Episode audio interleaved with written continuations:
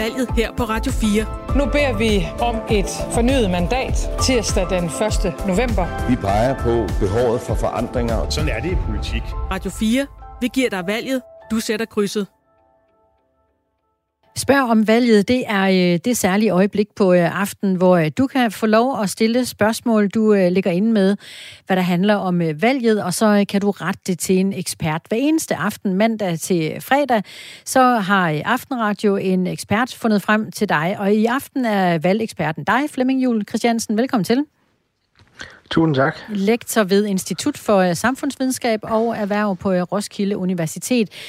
Må jeg kalde dig sådan lidt uh, all-round vidne om uh, valg?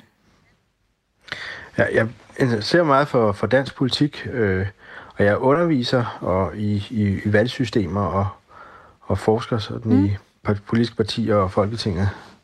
Så må ikke du kan, kan svare på det meste, der vil komme ind her til aften. Men jeg tillader mig alligevel at sige, at vi zoomer en lille smule ind på det her med det øh, danske valgsystem. Så hvis du øh, lytter med lige nu og har et spørgsmål om det danske valgsystem og folketingsvalg, så øh, skriv det i en sms og ret det her ind til øh, mig og øh, Flemming på øh, sms'en 1424. Men øh, jeg lægger fra land her i øh, Danmark, Flemming, der har vi jo øh, valg efter det, man kalder forholdstalsvalgmetoden. Hvad er det nu lige, det er? Ja, det går ud på, at partierne de i store træk får øh, stemmer efter det, eller mandater efter det antal stemmer, de har fået. Den stemmeandel, de har fået blandt vælgerne, den nogenlunde modsvarer den stemmeandel, de, eller mandatandel, de får i Folketinget. Så hvis man har fået 4% af stemmerne, får man også omtrent 4% af mandaterne. Hvad, hvad er fordelen ved det, hvis man kan beskrive det på den måde? Ja, der kan man sige, at man får øh, mange forskellige anskuelser repræsenteret. Øh, så det vil sige, også hvis der er et mindretal i befolkningen, som, som har en forholdsvis stærk mening om noget, stærk nok til, at de vil stemme på et parti, der repræsenterer det, øh, så har det mulighed for at komme i Folketinget. Hvad er så øh, ulempen, hvis der er nogen? Øh, ja, altså man kan sige, fortalerne for det modsatte system, det man har i Storbritannien og USA, hvor man har valgt enkeltmandskreds, det er jo, man kan sige, der, der har man en figur, der tydeligt repræsenterer sin valgkreds, og så fører det også nogle gange til nogle sikre flertal for regeringen, og så ved man jo ligesom, hvem der har ansvaret for den førte politik. Og der siger man, at hvis man øhm, har et fortalsvalgssystem med en lav spærregrænse som vores, så kan man få rigtig mange partier i, i, i Folketinget i Danmark, øh, og det kan gøre det sværere at, at regere og styre tingene. Så lad os prøve at, øh, at kigge på det her med øh, opstillingskredse, valgkredse. Hvad er hvad, eller er det i virkeligheden det samme, jeg taler om? Nej, der er noget, der hedder storkredse. Dem er der 10 af efter den seneste valgkredsreform. Øh, og, og så er der så opstillingskredse. Opstillingskredse, de er mest noget at gøre med, øh, hvordan partierne, de, eller hvor partierne stiller en kandidat op. Men øh, man kan også godt, hvad kan man sige, øh, det har også betydning for, at de stemmer, der går til partiet og ikke er til en personkandidat, hvor de ligesom kan gå hen. Men det er på det, man kalder storkredsniveau. Der er 10 storkreds. Det er inden for dem, at øh, mandaterne på partierne bliver fordelt. Øh, både på det, der hedder kredsmandater og tillægsmandater. Så, øh, øh, så, så, så der vil være et vist antal mandater i hver storkreds. Øh, der er både nogle, der er store og nogle, der er små. Øh, Sjælland er den største, Bornholm er den mindste. Øh, og så deler man øh, mandaterne. Det vil sige, partierne får de mandater, de skal have efter deres stemmeandel. Øh, men, øh, men hvor mandaterne falder, det er der altså en indviklet nøgle for. Og de lander altså så i en, en storkreds, og så bliver de også fordelt der.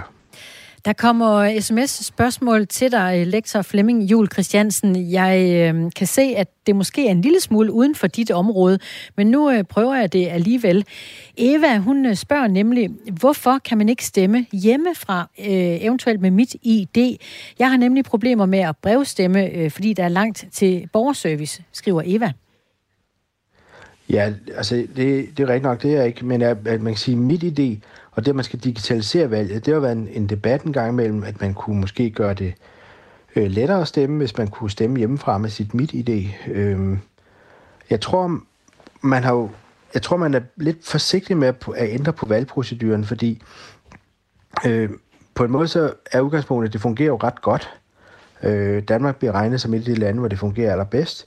Så hvis man begynder at, at lave om på noget, så er man lidt bange for, hvad der så kunne ske. Men så tror jeg, at den anden store bekymring i det er, at vi har jo valghemmelighed, det vil sige, at man vil gerne have, at enhver, der går ind bag forhænget, kan stemme helt frit, uden at blive påvirket af nogen.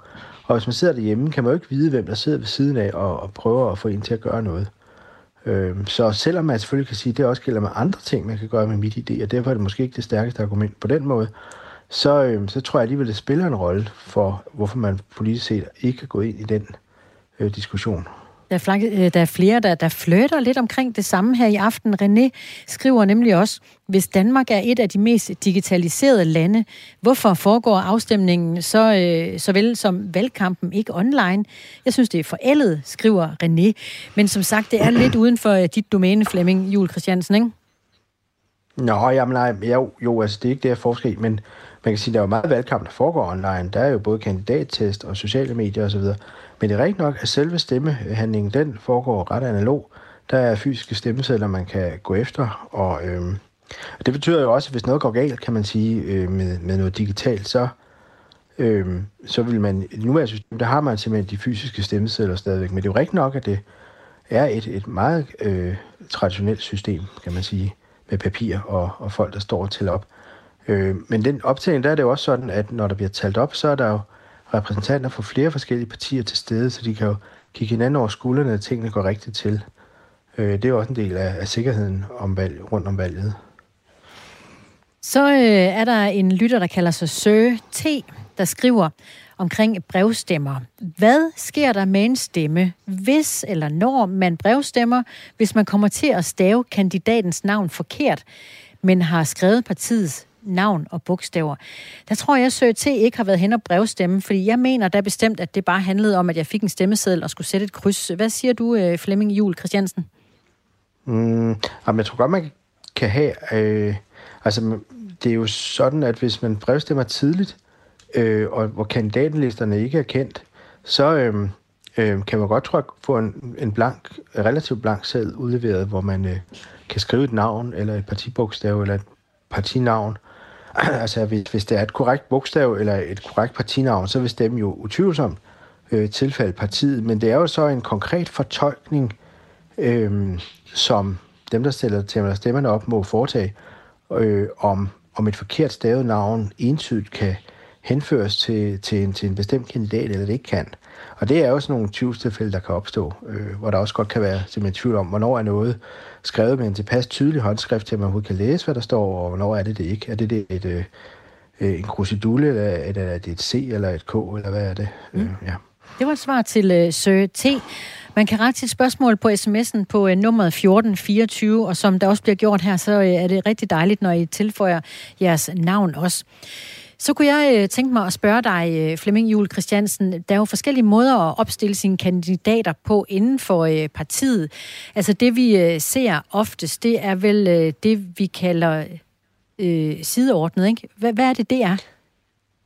Jo, altså de to, der er, der er virkelig en, en stor mangfoldighed af former. Det danske valgsystem er på den måde øh, utroligt diverst, også mere end de fleste andre landes.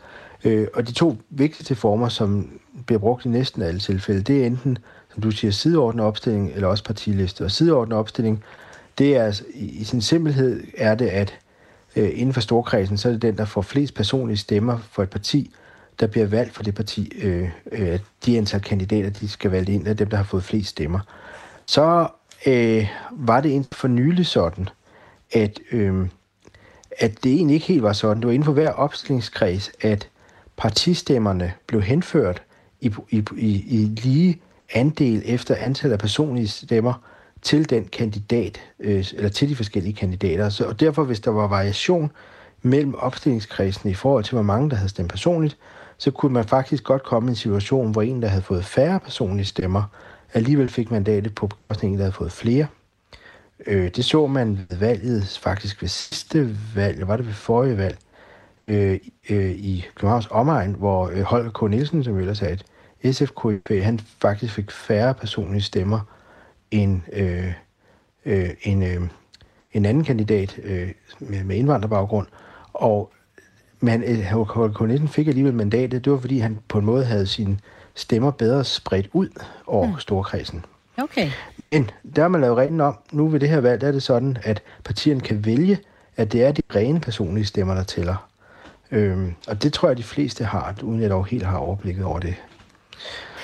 Så, ja. øh, så og, og det, det bliver betyder, naturligvis lidt kompliceret, den, det er klart. Ja, det var lidt kompliceret. Man kan sige hovedreglen, og det var også det, jeg lavede med at sige hovedreglen, det er den, der har fået flest personlige stemmer, der, mm. der får mandatet. Så, er det, så, er det, så var det blot det tekniske i det tidligere, at man ligesom sagde, at man altid delt partilistestemmerne ud. De stemmer, der bare går til partiet, de bliver ligesom delt ud til nogle kandidater. Og det gør man så ikke nødvendigvis nu.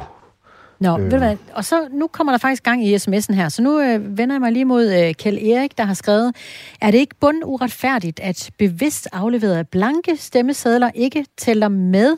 Der ville i så fald måske blive øh, rigtig tomme stolesæder i tinget. Det er måske noget, han drømmer om. Øh, ja, man kan jo ikke vide, hvem de så stemmer på. Så skulle det være, at der var færre mandater i Folketinget svarende til de blanke stemmer. Mm. Øhm, så ja, man det, altid det, vidste, der plads på. til en tom stol. Ja, den, den bliver ja. lidt tægt.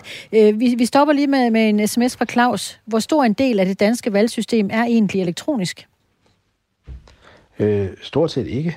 Øh, altså det er jo... Øh, man kan sige, der bliver jo formentlig indberettet øh, elektronisk. Mm.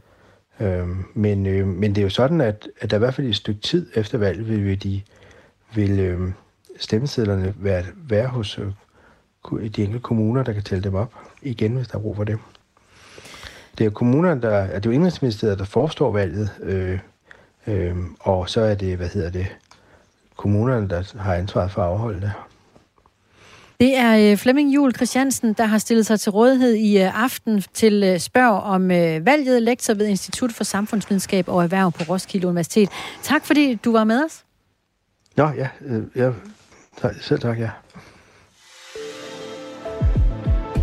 Følg valget her på Radio 4. Nu beder vi om et fornyet mandat tirsdag den 1. november. Vi peger på behovet for forandringer. Sådan er det i politik. Radio 4. Vi giver dig valget. Du sætter krydset. Du har lyttet til en podcast fra Radio 4.